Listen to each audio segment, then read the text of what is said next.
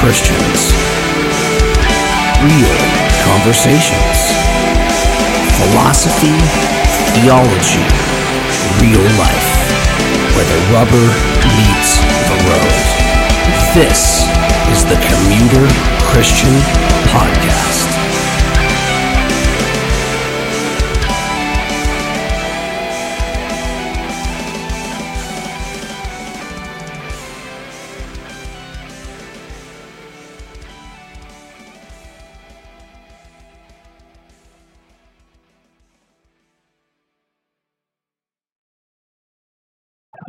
Hello, everybody. Good morning, evening, uh, whatever time it is, wherever you are. Welcome back to the Commuter Christian Podcast.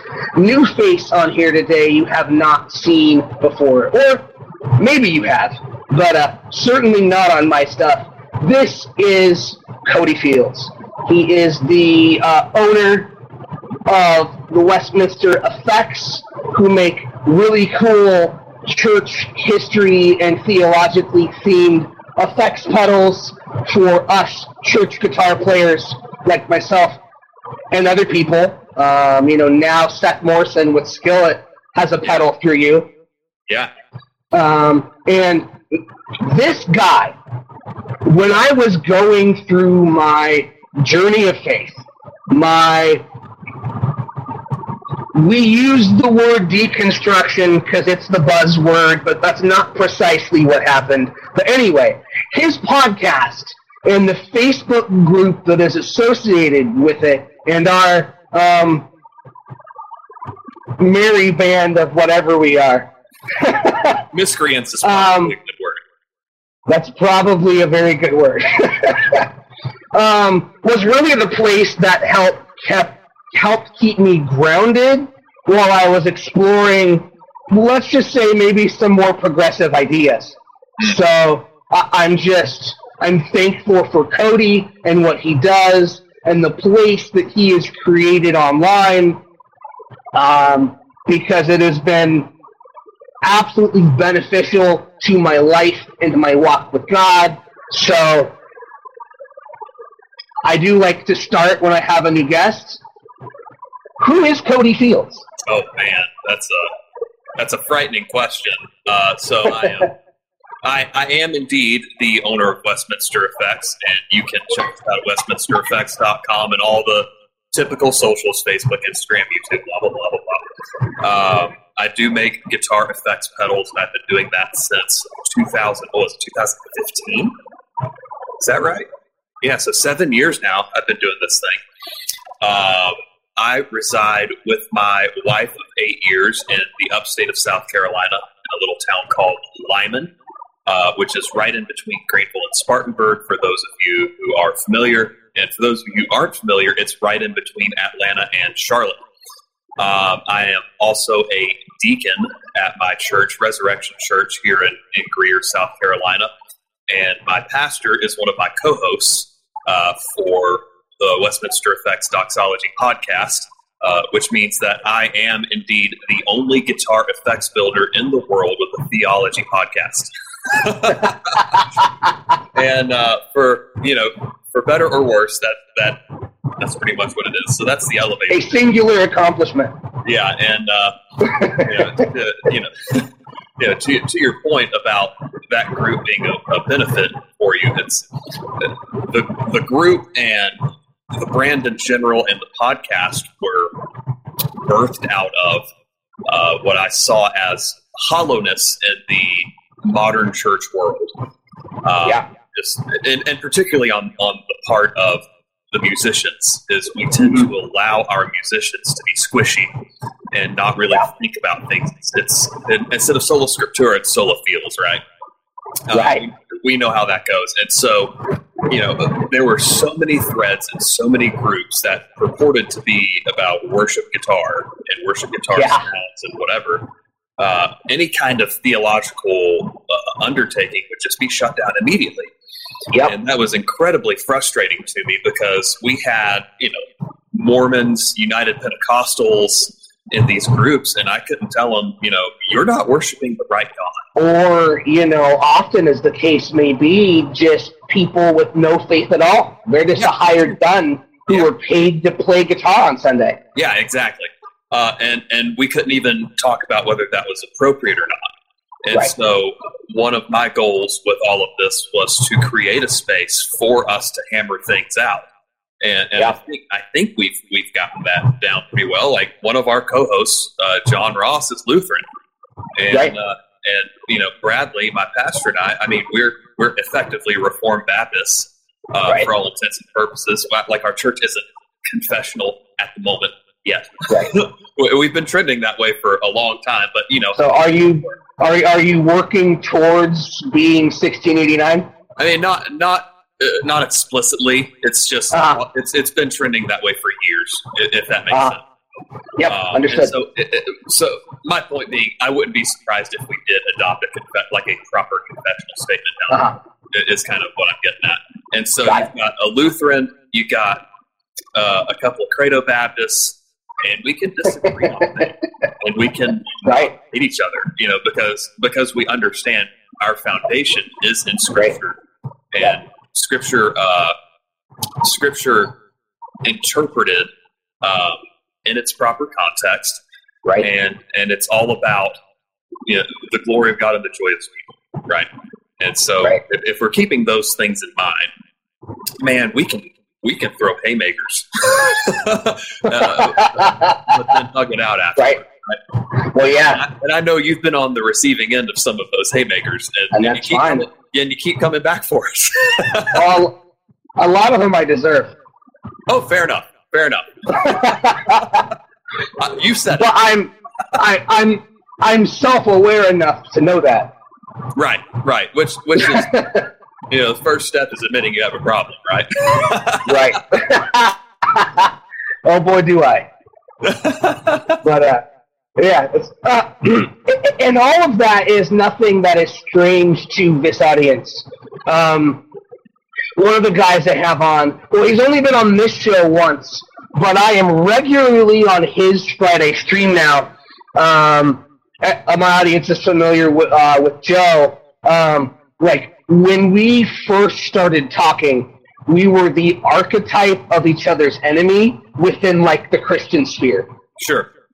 To him, I was legalism and all theology all the time, and like just a talking brain.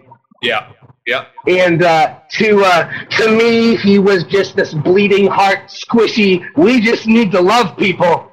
hmm But a- as we've talked and we've gotten to know each other, we've drawn each other into this nuanced middle ground where we understand that we're not just the cliche that we appear to be. And uh, now we do beautiful ministry work together. There you go. There you go. Yeah. It's so rough. I mean, if we lived anywhere close to each other, I'm sure we would come to blows. But It can be more fun that way sometimes. it, it can. But anyway, you, one, one of the hot, uh, eh, hot topics, um, at least for what I do, trying to get into just all the ways that evangelicalism has failed. Um, postmillennialism comes up, or, or theonomy, uh, these these terms. So, um, if you want to define those terms first, and then we can go from there. So, what uh, what is postmillennialism for those who do not know?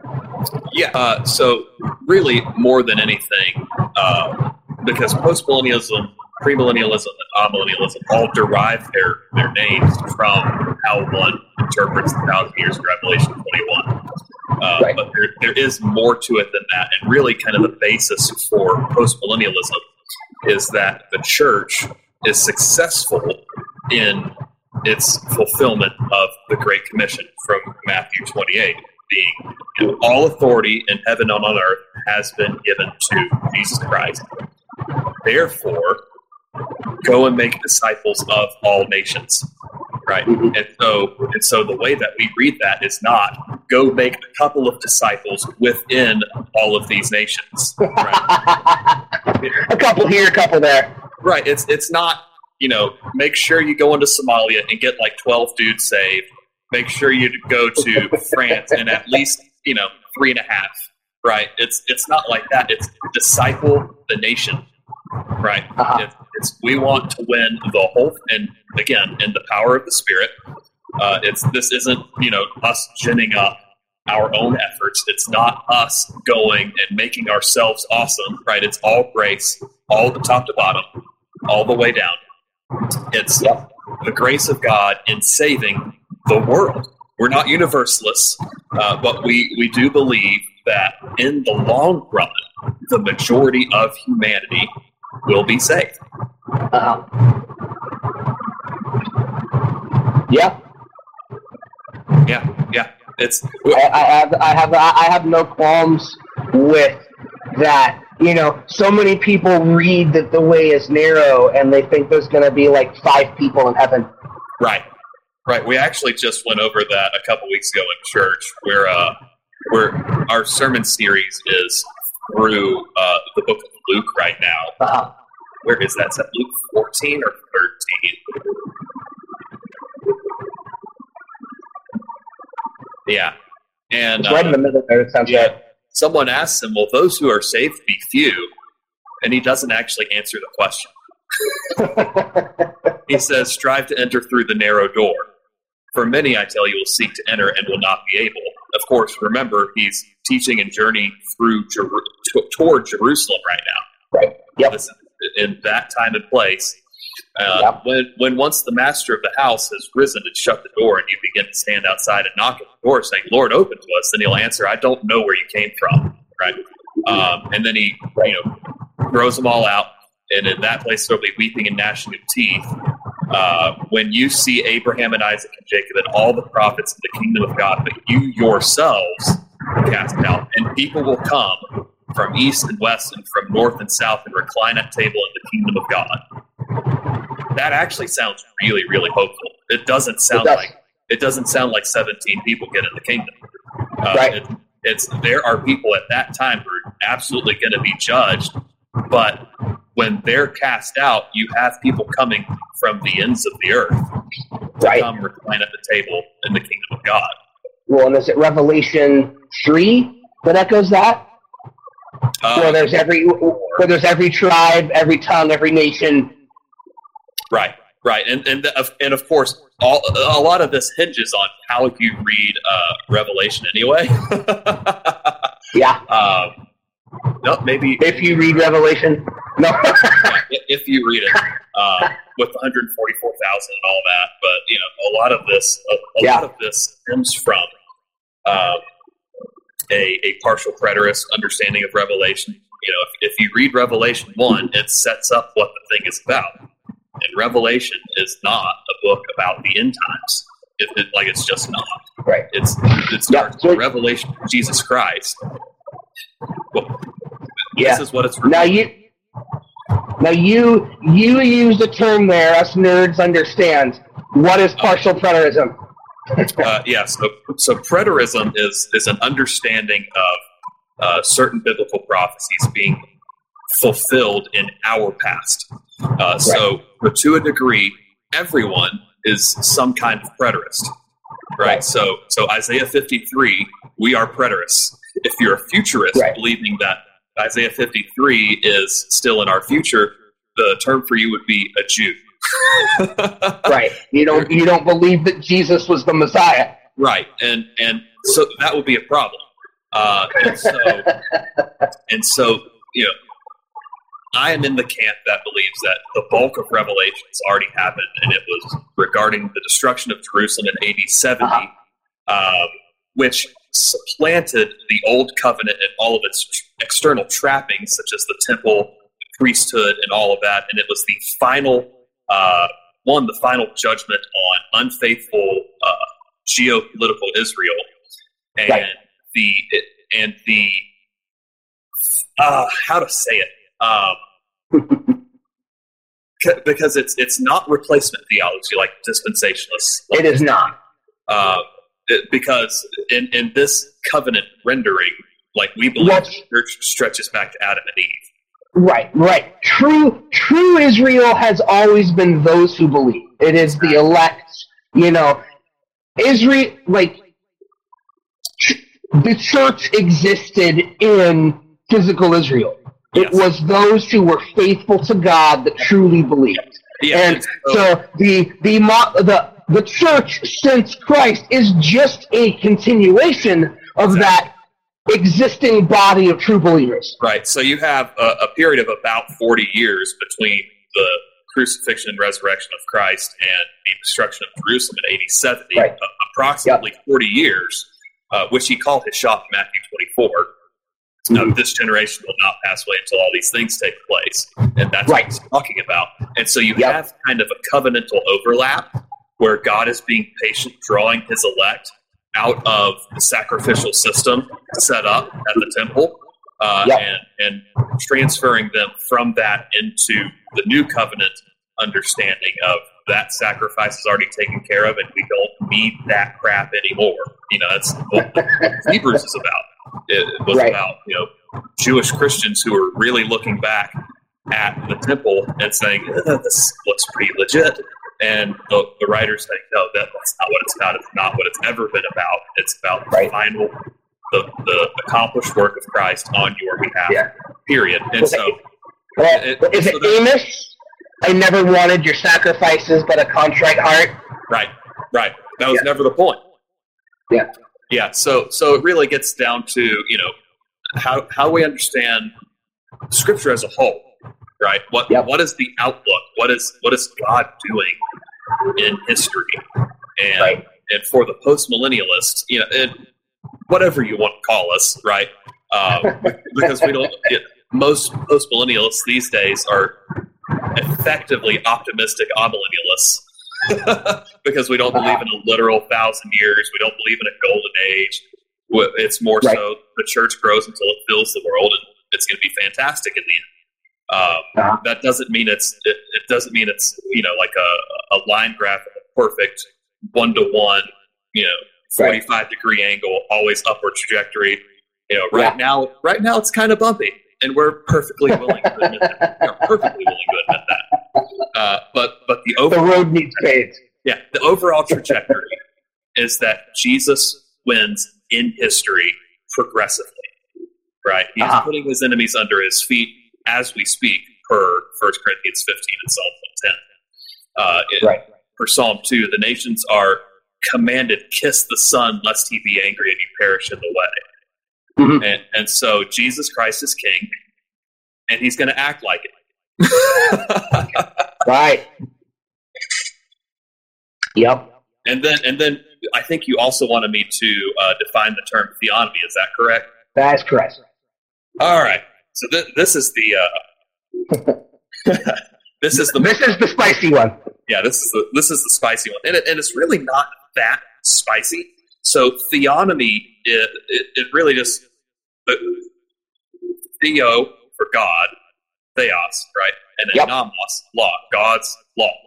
So Uh-huh. theonomy is a a framework in which it is understood that civil government should be using the law of God as its basis for operations, not taking the, the entirety of Leviticus and just dumping it in our current society, but as the Westminster Confession says, taking the general equity and, Right. and applying it. So when we have Ah. the Ten Commandments, law of God, uh, you shall not murder, right? Well, you should not count. You, literally, you shall not kill. And then you have the Right. case, right? You have the case law of if someone breaks in your house in the middle of the night uh, and you kill him, you're good, right? But if the sun Right. comes up and you just go ahead and off him and there's not any kind of struggle, then his blood's on your hands. Uh, Right. The way that would apply here is if, you know, a couple of crackheads break into my house in the middle of the night and I shoot them, we're good. Good. Right. Yeah. But if somebody's creeping around my house, uh, maybe in my yard in broad daylight, and I just go ahead and shoot the guy, there's going to be a problem. And, and so that that's that's something where where most societies get that right. Like that is Yeah. the correctly applied law of God. You then get into, you know, there are, you know, implications for things like tax law and uh, legal proceedings, uh, criminal trials, and stuff like that. But it's it's not about, and, and it never has been. It, it gets re- misrepresented all the time. It's not Right. about just dumping the entirety of the Old Testament into right now and saying deal with it. Uh, it's about taking all right. What are what are we doing here? Because God says this is just, right? And He Uh-huh. says in the law, all of the nations around you to Israel are going to look at this and be in awe at how just this system is. So, do we believe that or not? It- it's, Right. it's it's a pretty challenging question. Like, do we really believe that? And uh, and if it, if it's Scripture that judges us instead of us judging Scripture, then we're kind of forced into, well, yeah, that would be just. Yeah, yeah, yeah, exactly. We, we, we either, al- yeah, I mean, we, we either align ourselves to Scripture or we don't. Right.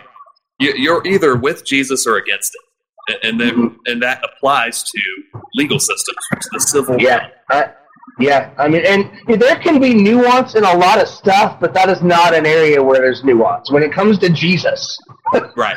Right. you are And- for or against. And he affirmed the entirety of the law as good, and you have the law repeatedly affirmed as good by Paul and like throughout the New Testament. It's a great thing. It's not for salvation. It will like following the law will not get you saved. Following the law won't get your nation saved. But following the law post regeneration does have significant blessing to it. You know, if if you're following the law and and you know, hey, don't commit adultery. Well, if we were following Yeah. that, we wouldn't have this whole monkeypox thing going on. It just wouldn't be a thing. But yeah, and that's what the, that's the second use of the law. oh man, I think so. out of out of out of the traditional three, I think that is the second one. But at, I mean, at Yeah. the same time, like you know, really nerdy there.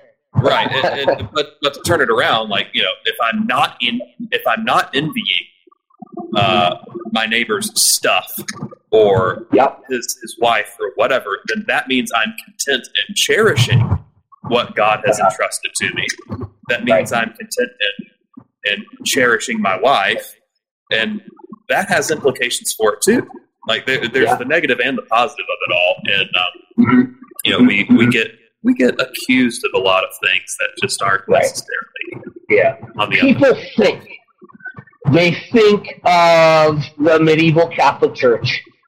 Right, They think of it. They think of inquisitions. They think of trials by fire.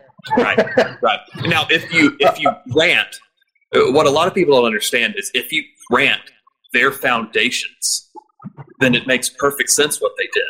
But still disagreeing with it totally. But if you grant, like within the Inquisition, they were trying to keep people saved. They were trying to save souls within it, right? And that, and a lot of the Inquisition, like torture techniques, were to get a confession so that you wouldn't go to hell. and so, if if you come at it from that perspective, it makes sense. It doesn't make sense biblically, but it's Yeah, I'm not sure how any of that works biblically. It, right, it doesn't work at all.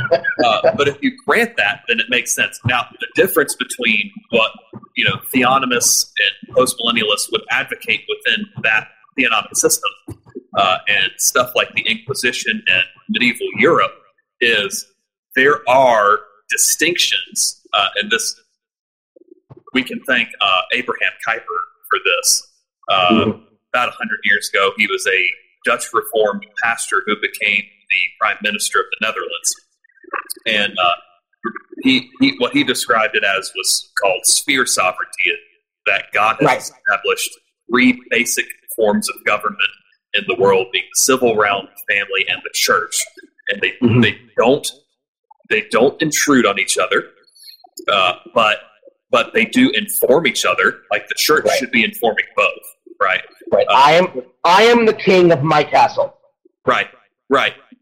But if you start such as it is. if you start beating your servants in your castle, then the civil realm has the duty to restrain you from doing that. And the Mhm. church would have the responsibility of church discipline of no you're not going to do that we will Right. withhold communion from you and kick you out of the church if you keep doing this um, and so Right.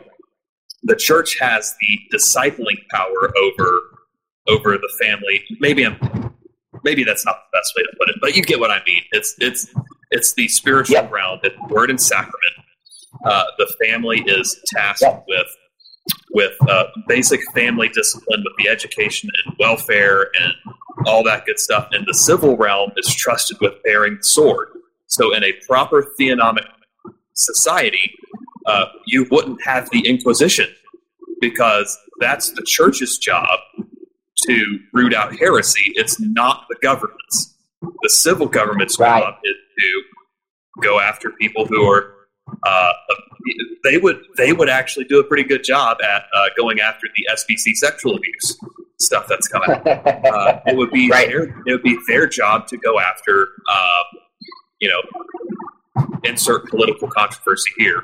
Uh, right. I'm just not even going to go into that. Um, Yeah. they would they would be tasked with prosecuting abortionists and, and, and things of that nature.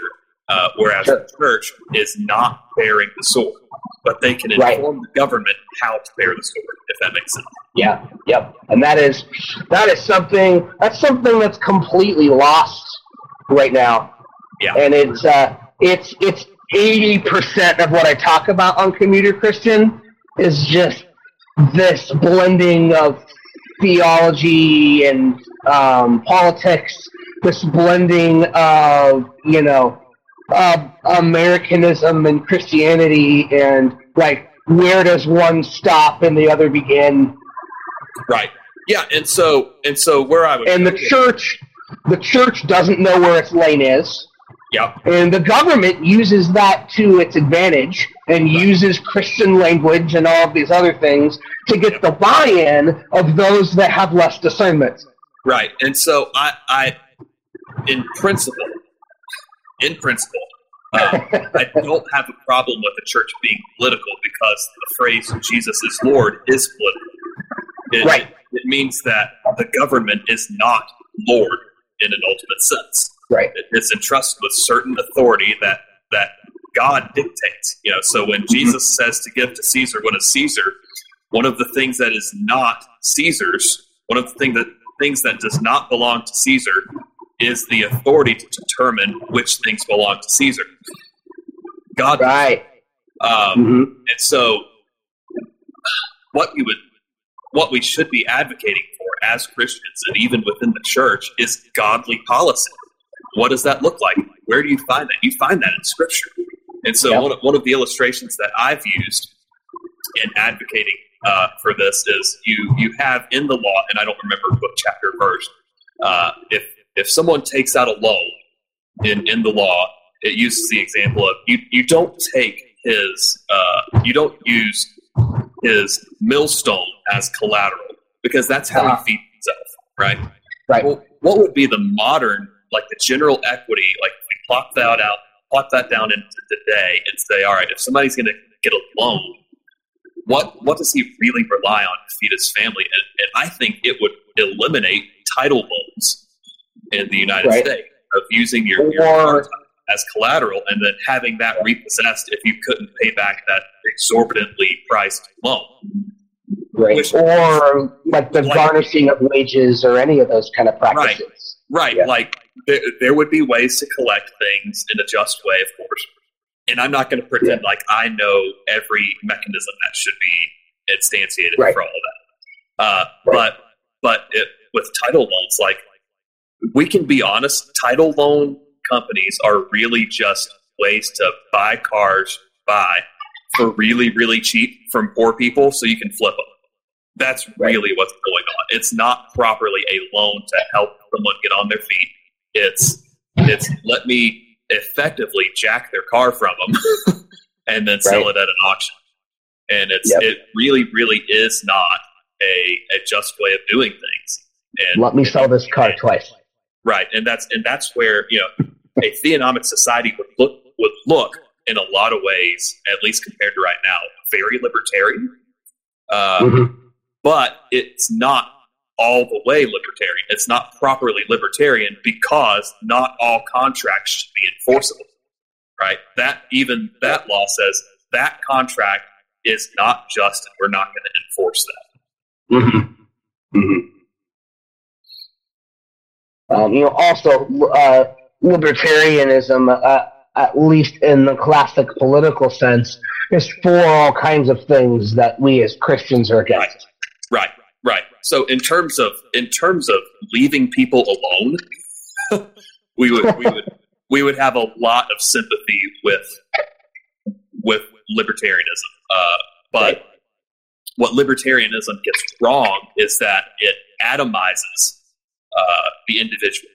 It's every individual is completely disconnected from every other individual, and individual liberty is the only thing that matters, right? right. So we've we've and society just right. doesn't function that way. Yeah, well, we've we've morphed freedom into the freedom to do whatever you want.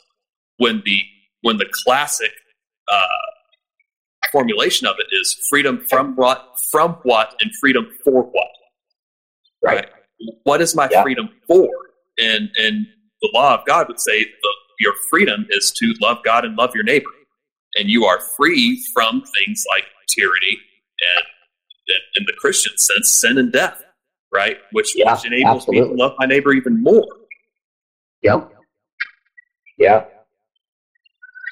And then, okay, there is a sense where we do believe, or there's you can't expect the non believer to live as a believer. Yes. So, how does that fit into the law of God being the law of the land? Right. If the unbeliever cannot obey. Right. Well, there, there, there has to be a differentiation between sins and crimes. Right. Not mm-hmm. all, not all sins are crimes. It, sh- it should be that all crimes are sin. Right. Uh, right. And so, well, how far how far do we really want to take that? That the unbeliever mm-hmm. isn't going to act like a believer.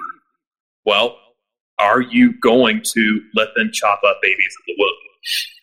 Uh, it, are you going to allow them to murder each other? Like, uh, uh do we really want to do that? Do we really want to go that far?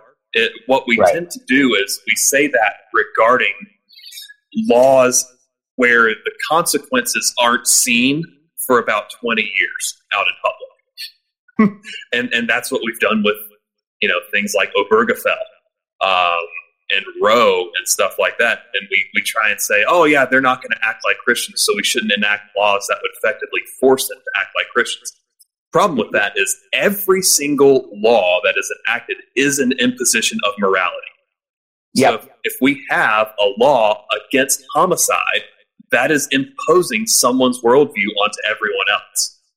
Right. If if we have laws saying the studs that uh, that build your walls have to be this far away, that is an imposition of some kind of morality, good, bad, or indifferent. Uh, or you know, even tax policy. If you have to, if you really, really have to stop at a red light, uh, laws are an imposition of morality. All of it is an imposition of morality. And so we really just need to uh, kind of kind of get off of our pietistic high horse uh, because we expect Christianity to basically be me and my Bible with a cup of coffee in the morning with an Instagram picture of it. Uh, and then our Sunday morning, right. maybe a small group Bible study, and we'll be nice to people along the way. Uh, when really the kingship of Jesus affects everything. Yeah. Now that that doesn't mean that we enforce with the state church attendance. Uh, you know, right. something like that. That that would be absurd. That's outside of the purview of state. Uh, the church should not push for something like that. But all uh-huh. all law, all legislation is an imposition of some kind of morality. And so we hmm. need to just we need to just be honest about that. Yeah. And then yeah. Well, so here's here here's another thing I think that muddies the water for some people. Um, I had mentioned I had mentioned in um, the message that we might go here. So, and this is going to be the difference between someone like myself, who's a more classical amillennial, Sure. and some uh, um, and someone who's post mill or rather optimistic mill, and th- that would be what we call a two kingdom view versus a one kingdom view. Yep. Uh, so where I would go immediately for that uh, would be Revelation eleven fifteen. So regardless of how you read Revelation, uh, this is before the beast shows up in Revelation thirteen. So in the preterist Mhm. view, the beast is Nero.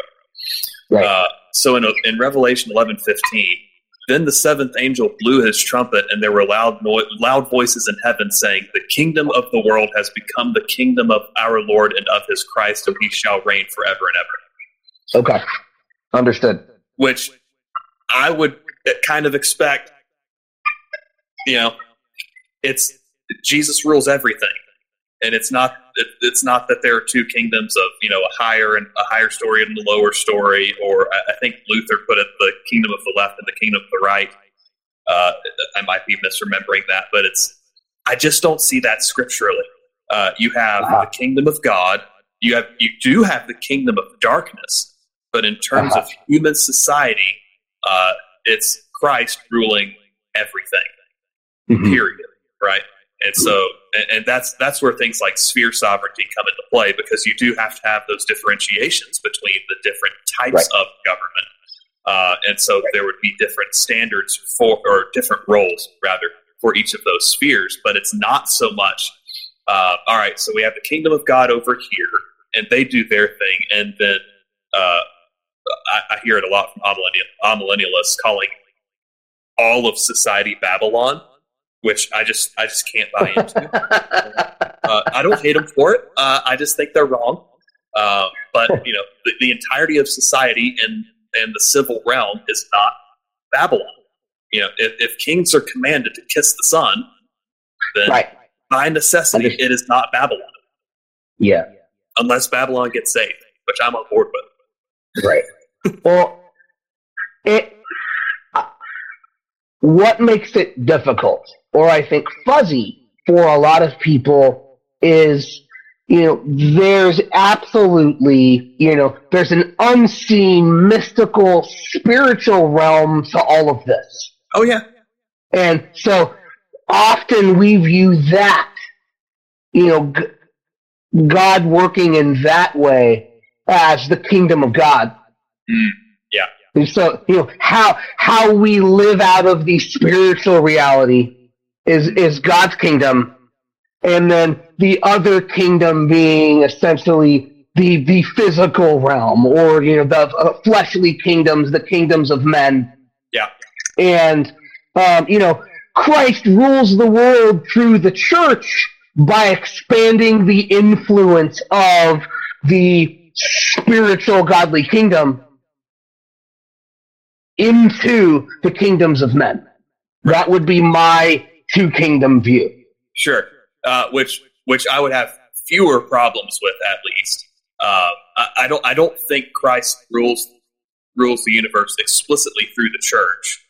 Uh, Right. I know that's super Catholic, but Right. Otherwise, how does he how does he rule the Andromeda galaxy? Right. Right. That, that's a direct rule kind of thing. Uh, he Right. doesn't need us to, to exercise his sovereignty. well, see, that's why we need to build spaceships, right? right. So that we so that so that God can rule the rest of the galaxy through the ch- Yeah. through the church.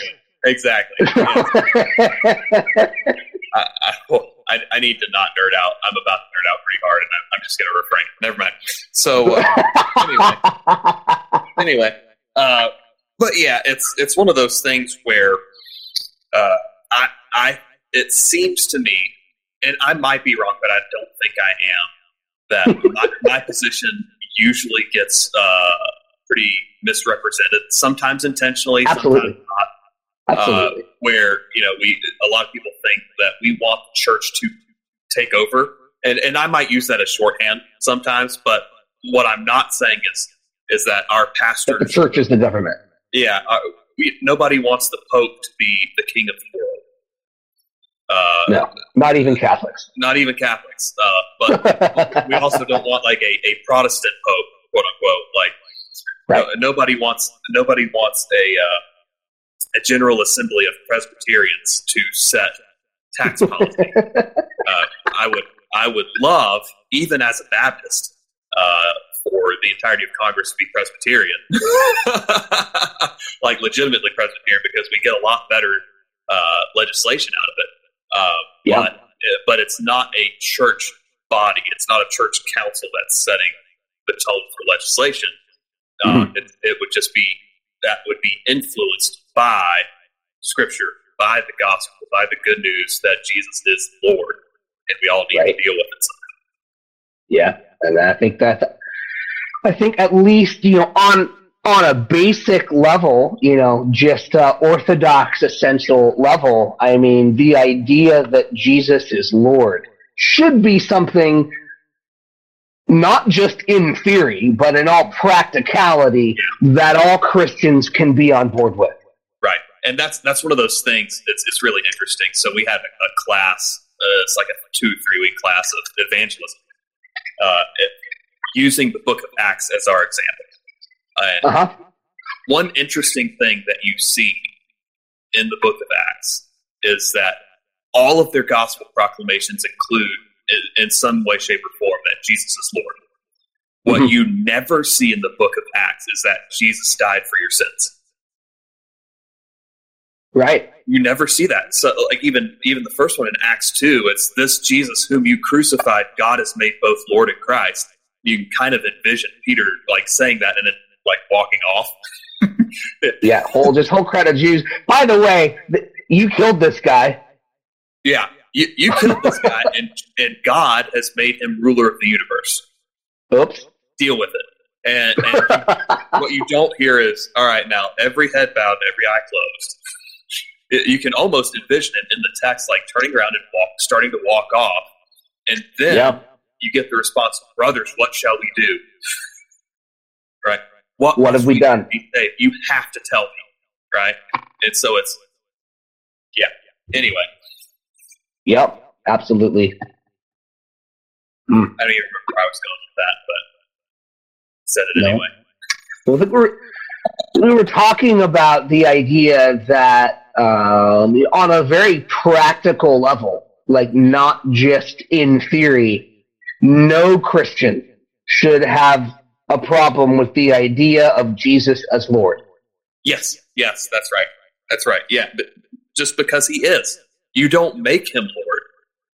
You don't He make him Lord. Lord and Savior. He just is. It's Right. whether you recognize it and whether you put your Yeah, trust in him for that. Come into that realization or not. Right. Uh, and, and obviously, like we can we can debate, you know, the Reform slash Calvinist versus Arminian versus Provisionist versus Molinist and all of that good stuff. Uh, but it, it really comes down to grace through faith in the Yep. lordship of Christ over everything, which would include obviously saving you from your sin. Yep. So, uh, it, it, but you know, I, I will say at the same time, uh, a, a post millennial view gives you a much more long term view. Uh, you you you start to think about decades and centuries as opposed to the next three months, Right. uh, where you know you're you're lucky to get uh, an evangelical church to plan three months ahead right now. Uh, That's and true. it's six months is borderline miraculous. Yeah. Well, Uh, one one year, well, we're just going to get raptured out of here by then. Haven't you seen all the signs? Even though uh, classically in dispensational theology, the rapture is a signless happening. So stop talking about Yeah. signs to the rapture. Uh, Yeah. but it's a secret. yeah, it, we're not going to instantiate the kingdom right now. What it, it's not going to cover. Uh, oh, I can't remember which prophet, but the the the the knowledge of the Lord will cover the earth as waters cover the sea. I can't remember. I can't remember either. But spoiler alert: water is really really wet. Sea is very wet. Uh, That's a so whole that- debate. that's a whole other debate too. Yeah, and that that's how how we can expect the world to look in the long run. And if we're comparing uh, the world right now to our our fancies of what it looked like in the 50s, we're doing it wrong. What we need to do is compare 2022 in the year of our Lord 2022 to Mhm. about 33 AD, right? Where there were 100 dudes in an upper room in Jerusalem, and now we're 1.6, 1.8 billion strong. That's a pretty decent return on investment. Sure. You know, I mean, and that's you know that's not getting into whether everyone who actually claims Christianity is Christian or any of that stuff. and, So and, and, and even like if, if let's just get really harsh and say 40% of those people are legitimate, legitimately Christians, legitimately That's- regenerate, that's optimistic. which, which maybe that's an incredible return on investment. And you can thank the Christian worldview of Jesus being Lord over everything for things like the university, for the scientific mm-hmm. method, for Yeah. uh, I think it was uh, Alexander Graham Bell was a Calvinist. He's a Presbyterian. Yeah. Uh, Yep. Like you can you can thank Christians for basically every major advancement, or at least the framework that led to every major advancement Yep. in civilization for the Yeah. last two thousand years. Yep. Yeah. Uh, I yeah. I mean, even even the beginnings of like humanism Yeah, and enlightenment um, and certain other things were expansions of Christian movements. right. And obviously, in some ways, perversions. Right. The, the Yes. Enlightenment got a lot wrong. The Enlightenment got a lot right. Uh, it's where, where where we're hurting right now is where the Enlightenment ignored Scripture with its expressive individualism, which is how we help get the whole transgender and alphabet mafia Right. kind of thing. Uh, right. But you know where where it was right, it was right. Yeah, and, Yeah. and we and it was because of the Christian worldview that undergirded. it. Sure. And yeah. But there's been the the the unfortunate thing is that and, and you know you can look at through time. You know, you- you're a theology nerd and a church history nerd also. So, you know, you're you're someone that's going to be more clued into this than some. Sure. But you can look at the theology that came out of a given time. hmm Uh, uh, and you can look at what's going on around in the world at that time and that that theology is just a response to the culture A lot of times, yeah, you're absolutely right. Uh, Mhm. like if you look at, um, may have to look it up on Audible. I just listened to a fascinating book called "The Democratization of American Christianity," and it looked at Mm. American Christianity in the late uh, 18th and early 19th century uh, on the coattails of the American Revolution. uh-huh. and and what you had was a lot of people influenced by Thomas Jefferson, uh, applying that to Christianity uh, to the point it- like Thomas Jefferson uh, effectively said that every generation is basically a foreign nation to the next generation, and so Mm. and so every governing structure needs to be re-upped in toto every generation. Like it, it's there's not really any handing down of anything. It's we tear the whole thing down and rebuild it every time. And people started doing that with Christianity. Is I'm, Uh-huh. I'm going to it's it wasn't I'm going to reevaluate all of the traditions in light of Scripture. It's I'm going to tear down every tradition and start with a with a blank canvas and do whatever I want. right And that and you can't and and that's and that's that was how we ended up with the second great awakening and uh, yeah and and the consequences of of that mentality we're still feeling them we're still feeling them Yeah. right now where where christianity is all about me feeling good about myself sure it's about uh my my fulfillment in you know going to hear coldplay and a ted talk every sunday ouch yeah, as opposed to uh, you know, going to church, you know, to worship and to be equipped to do the work of ministry, which is what Ephesians says. God gave Right. these gifts to equip the church to go do the work of ministry. You know, Yeah. and, and that's where the kingdom expands to fill the earth. Right? It's it's not just go and have a revivalistic service and you know pray that the Spirit shows up. The Spirit does the Spirit dwell in us or not? you Yeah. don't have to welcome it. You know, He's already there. Uh, and, and I can I can Right, yeah. that for a minute, but God is already there, by the way. yeah, the point being, you're exactly right. So much of our theology is a response to the culture and, and where what we need to be doing. Uh, like if you break down the word culture, the root is cult, uh, as in, as in, as in uh, well, we, we, we, we, we don't recognize, you know, cult is from the Latin cultus, which means worship. So, Ah, in in a way, the culture is our theology being applied to everyday life, whether that's art or entertainment or how we go to work or whatever. It's it's Mhm. what do we really believe at our very very foundation, and then that comes out. So Right. if your culture is sexual liberation and right? abortion on demand and stuff like that, well, that's because the foundation is ultimately the worship of self Right. uh, Yeah, where if we want the culture, th- this is where uh, this is where we're we're sometimes misrepresented the, the post millennialists, uh, but Mhm. then this is also sometimes where where some of us do a bad job at representing ourselves. it's not that the primary goal is cultural transformation, but if you get a bunch of people worshiping Jesus, the culture is going to look different. Absolutely. It, like it just will. It just will. Like if if you have you know seventy percent of a of a given society, and I don't care if this is New York City or if this is uh, some no name town in Texas with three hundred people, that's going Uh-huh. to look significantly different than somewhere like Beijing.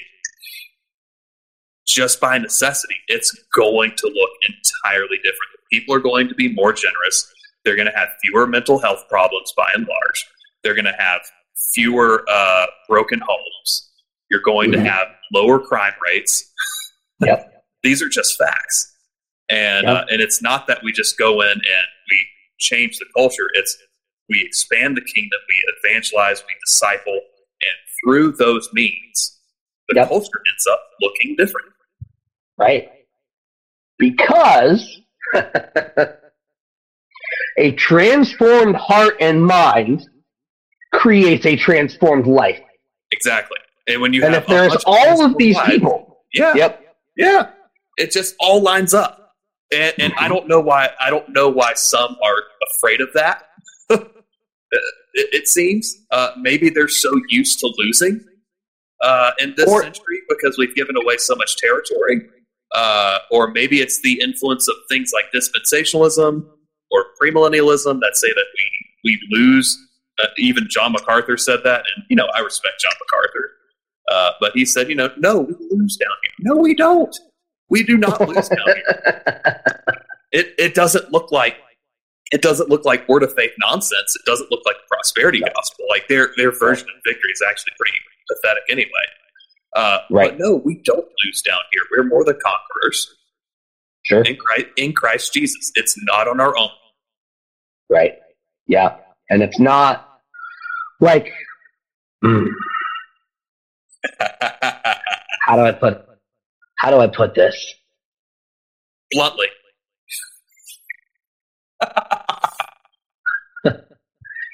It's not okay. It's not through political means that the transformation comes, and I think that's where uh, uh, that's where a lot of people get it backwards. It, it's be, because the people are transformed, yep, the policies will change. yes, It is not like like we're talking grassroots people. We're not talking top down. Yeah, which is which is more it's more difficult to do. Uh, it's significantly more difficult because if all you have to do is make sure that your guy gets elected, then we can dump uh, a bunch of money in political action committees and run a bunch of commercials, and it and it and expect the top down change. Uh, but that's actually how Marxists think. yeah, that that's actually yep. that's actually uh, influenced by Marx. Uh, whereas yep. whereas the the Christian biblical way of thinking is go be faithful, go do your job, go spread the gospel, go yeah. kingdom. And uh, you know, like Jesus, what the parable said, um, you know, it starts out like a mustard seed, and then that tiny little mustard seed grows into the biggest tree in the garden, and birds come nest in it. Right. You know, a lot of the growth isn't even going to be perceptible. It's going to be, yeah. you know, faithful families doing their thing. You know, it's it's going to be, you know, salvations one at a time. A lot of time, you know, it, not going to mm-hmm. complain if you know a thousand people get saved. That did happen in the Bible, you know. Uh, and and God is adding to our number every day. Every day. Every day. So it's never going to die out.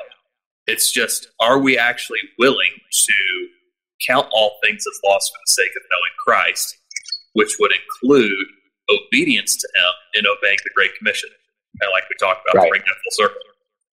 Yeah, for sure. And and the problem is we have ha- we have a secularized theology. Uh, you, we were talking about culture a few minutes back ago, and I've still been chew- uh, I've still been chewing on that. And because we are failing to teach Christian culture, biblical worldview, yep. Um, Christians, you you know. You, have to substitute that with something. Yep. So it, it uh, uh, it's a secular worldview. When you don't when you don't teach that when you don't teach obedience to Jesus as actually being important, what you get is our current church world, uh, right. uh, where where it's say a prayer, walk an aisle, uh-huh. have an altar call, which didn't even exist until the 1800s, by the way. Um, thanks, Finney. Yeah, thanks, Finney. And Finney was a heretic. I don't care what anybody says. uh, he, he preached salvation by uh, by sanctification. Um, yeah, he, like he, he was not a good dude. Um, Justified by works. Yeah, uh, like top to bottom, he was a justified by works kind of guy. So we should stop listening to him, and maybe we should stop doing altar calls because a heretic invented them. they don't show up in the Bible. You know. Uh, now, uh, you know, like I'm not going to say a church should never, you know, open things up for prayer with an elder during a response time. I'm not going to say that, but the whole proper altar call of "come get saved" kind of thing. Like if if if the if the gospel comes down to get forgiven so you can go to heaven when you die, and that's it. What have you given people to live for? Right. You haven't really done anything. You, you've no you've basically said, "Come well, get paid and figure it out. Figure everything else out along the way." It's a it's a get out of hell free card, right? Where With, I would where the, the, all all the prize all the prize and the reward is yet to come. So just right. you know. Go, go go live your life go struggle through because you know you get to go to heaven when you die right the, the where the Christian understanding is Jesus is Lord over everything. So mm-hmm. that would mean that how I run my business is a church discipline issue. Where if mm-hmm. I start, like, if it becomes a, a, a public thing that, it, for example, uh, any guitarists out there probably know about the whole Gear Supply Co. Uh, debacle from several years ago, where the guy took a bunch of orders and never fulfilled them, and it was tens of thousands of dollars worth of stuff that he never delivered on. Um, and my understanding is he claims the Christ, and I'm, I'm just going to take him at his word for it, uh, for for the sake of this. Um, his pastor should have had him in his office, threatening to withhold communion from him unless he made it right. Right. Like just point blank. Uh, how I run my business really, really matters, and not just in, like being a good dude kind of sense. right. This is for the glory of God and the joy of His people. And so yep. that would be how I run my business, how the uh, the guy who uh, supplies, you know, like the uh, those little goofy vending machines that take a quarter and you get a little toy, How he Okay. runs his vending machines matters, right? Yeah. Uh, the IT guy, it matters how he works. Uh, the Yeah. janitor, and just on and on, like literally everything under the submission of Jesus. hmm Yeah. Everything. The stockbroker, Yeah. uh, the mortgage lender, uh, the guy who uh, who who uh, who New Jersey mandates has to pump your gas for you because they don't trust people to pump their own gas up there. it, it all actually really matters, and it's not just you know, punch your heaven card and then you know move on. It's no, Right. but there's discipleship within all of that. Yeah. yeah. I mean the the the goal, the goal of the Christian life, and oh man, I I say this almost every week. If it isn't this show, then it's a guest spot with someone else. but the the goal, in the plainest speak possible, is for us to be as much as possible all Jesus all the time. Yep. Absolutely. Um, now, not not in the sense that you get really weird about it. In in the sense that all you do is wear uh, like God's Gym T-shirts with 18 WWJD bracelets, and you know, there's a comment on every tiny little thing that happens in your life about what would Jesus do. Or, Give a you, I, I think you get what I'm saying. And we've all met. give a people- platitude for every situation. yeah, we've met people like that. No, that's nonsense.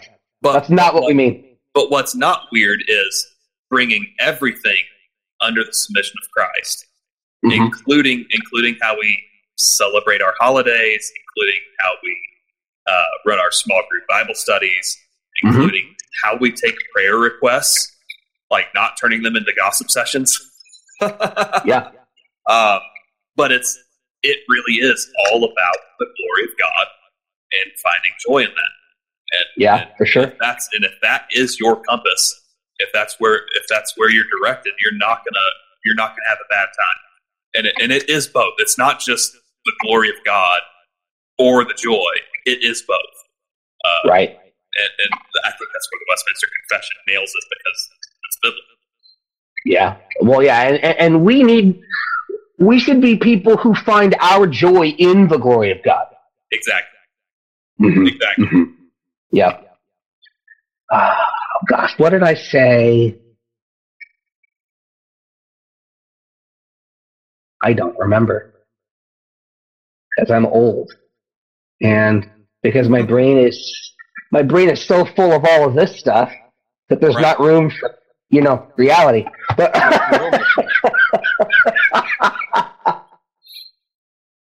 well, like like if anyone in my circle understands that, it's you. Yeah. well, the good the good thing is, at least the uh, providential thing for me is uh, is I monetized it. right. Yeah. you know, a, a lot of people, you know, don't have the uh, opportunity to listen to however many podcasts I listen to in a given day while they're doing their day job. Like, I get that. I, I understand. Like, I am spoiled in that sense. yep. Uh, but uh, you don't have to be a theology nerd listening to every podcast under the, under the sun uh, in order to glorify God and, No. and, and enjoy it forever. It's No. it's it is it's meant to be a normal everyday thing that Sure. we've turned into something extraordinary. Like you, you don't have to spend three hours a day reading your Bible to have a deep understanding of it. No. And, like for in fact for most I would recommend against that. If you're spending 3 hours a day in your Bible, it's probably just background noise at this point. That's true. That's very true. And and what a lot of people don't know, this this is an interesting side side trail. Um, Yeah. a lot of people don't know how to consume content, uh, whether it's audio or video or reading. Is a lot of people think, well, I'm never going to remember all of that. I'm never going to remember this 90 minute lecture or whatever. Well, get the big point. You know, uh, most of the time in a book, you you end up taking away one or two or maybe three big ideas. Yeah. And, and that's about it. Um, it. Instead of like trying to remember everything, you're not going to remember everything. I don't remember everything. I have a pretty good memory, but I don't remember everything. And so when I'm when I'm listening to whatever podcast or whatever YouTube video or or even you know reading the Bible, it's what's the big point here? You know, and obviously, like with Scripture, there's connections to other things in Scripture, but that takes time. That takes Yeah. a, that's that's a long again that's a long term goal. That takes decades, right? It's it's not three months from now uh, when I've floundered in the book of Leviticus on my year long reading plan. Every year. Every year, maybe, maybe instead of doing that, you calculate how many chapters there are in the Bible, and you get a little checklist with all the chapters of the Bible. And if you spend, listen, I think if you read, It's four chapters a day. It's about 20 minutes. yeah, well, it, so the way that I kind of boiled it down, and, and this is, I don't do this every day, I'm not perfect with it, but a psalm and a proverb Uh-huh. uh, plus 2.6 chapters a day will get you through the Bible in a year plus some. yep. Easy. That's so easy. that's so, and, and when you read it multiple times, you know, you're reading it year after year, you're going to pick up on stuff that you never saw before. Because, Oh, yeah. because before it was, it's just like, this is so dumb. Uh, it's like anytime some I tell somebody you got to watch Monty Python and the Holy Grail, you have to watch it. Have to watch it twice. You miss so many things the first time. Whether Uh-huh. it's whether it's the counting of the holy hand grenade, or or you know people beating cats against walls, or whatever. Like you miss so much stuff because one because there's so much going on in that movie, but two Right. so many people aren't used to 70s British humor anyway that right. a lot of it's the first the first watch is just shock and then you go back and watch it's like i understand all of this now right Now, now that I'm acclimated, right I understand what's happening. and, I, and it's it's the same thing with the bible oh, God.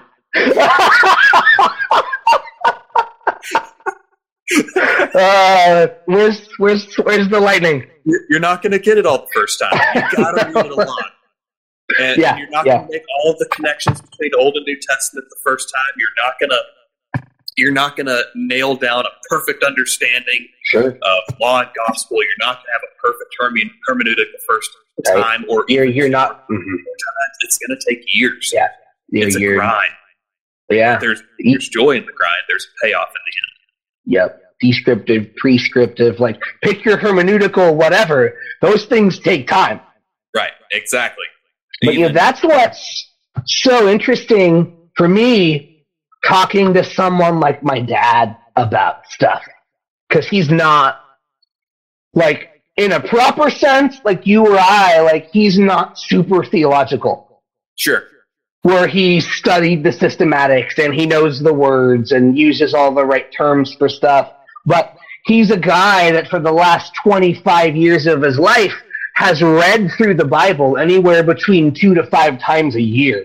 Yeah. Oh yeah. So, so, so you're talking hundreds of times through this thing, and like I'm trying to give him some theological concept, and he's like, "No." And and sometimes it's needed. Sometimes it's needed to to, to simplify. Uh, it, it is entirely possible, and, and I say this as someone who overthinks. It's entirely possible to overthink things and get bogged Oh down. yeah, uh, and that's when you lose sight of the glory of God and joy in Him. Right? It's Yeah. it's I have to figure out this there. thing this, then I'll arrive, or I have to figure out this thing and then I'll finally Right. understand everything. Well, then Yep. there's always the next thing after that. right. Yeah, yeah. that. If, if that's you, Right? take it from me. Take it from Cody. We never arrive. right.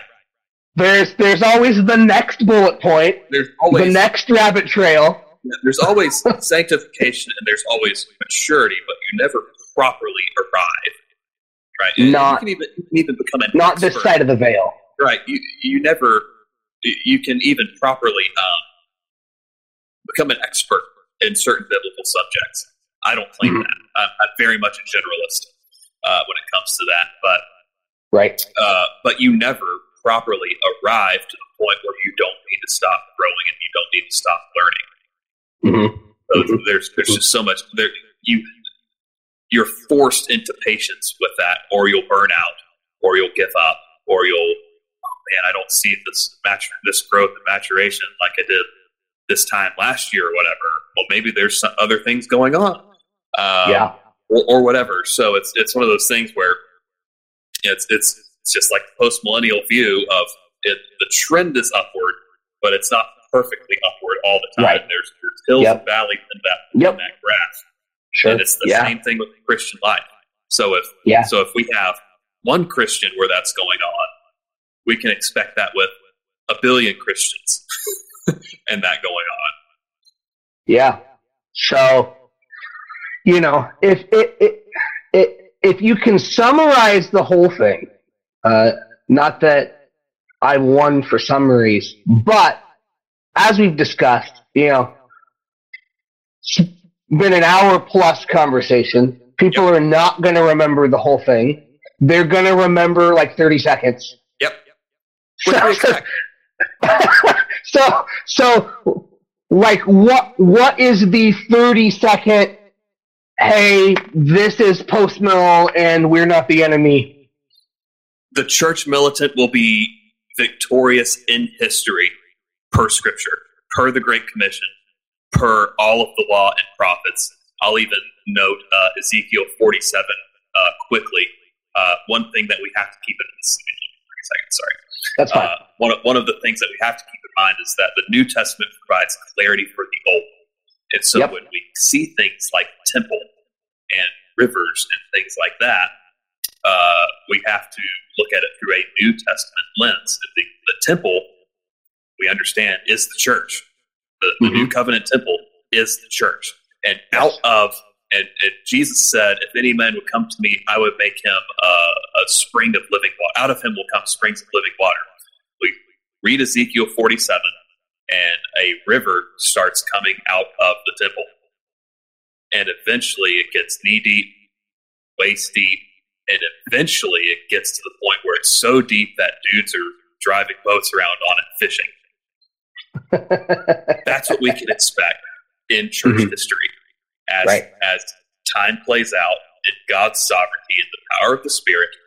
Uh, church will cover the world, and Right. it'll be awesome. We're not there yet. We're not going to make it happen ourselves.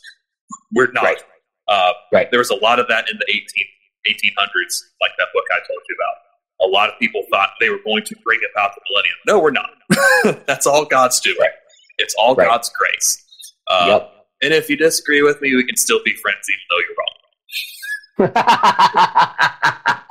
and it's it's grassroots it is through the gospel it is through making disciples Yep. it is through there being more christians in the world it is not a top down you know seven mountain mandate where we need to control all of the stuff Nope, not at all. it is it is through creating more christians Ex- yeah, exactly. because because that transforms our hearts and our minds and our lives and when we live out these transformed lives in the world the world will transform exactly. I, I don't think I could put that any better myself. But yeah so thanks for being on cody Yeah, thanks for having me. and um, yeah just uh, I know you mentioned it briefly in the beginning, but where can people find your stuff, whether it be your pedals or your blog or your podcast or what have you? Yeah, so the brand is Westminster Effects, as in the Westminster Confession of Faith. Even though I'm Reformed Baptist, Westminster sounds a lot better than 1689 Second London Baptist Effects. Um, so, So uh, WestminsterEffects.com, Westminster Effects on Facebook and Instagram, YouTube, all that good stuff. Uh, check out the Westminster Effects Doxology podcast. Again, it's it's not about guitar stuff. It's more of a theological thing. Your crowd would probably uh, enjoy it a pretty decent amount. And if you want to Yeah. join the discussion with us, Westminster Effects Doxology Podcast Lounge on Facebook. Yep, I am in there all the time getting owned by somebody. So, That's true. I can vouch for this. all right, everybody, um, like, subscribe if you'd watch this on the YouTube thing. Um, share it with your friends and leave reviews. Those are the best ways for me to hit the algorithm so that more people can learn to have the Christian perspective, which is what all this is about. And really just learn to have Christian conversation. So thank you again, Cody, for being on and having a chat. And we'll probably do it again when I get into like covenant theology or something like that. Yeah, So, absolutely. Sounds good, man. see ya.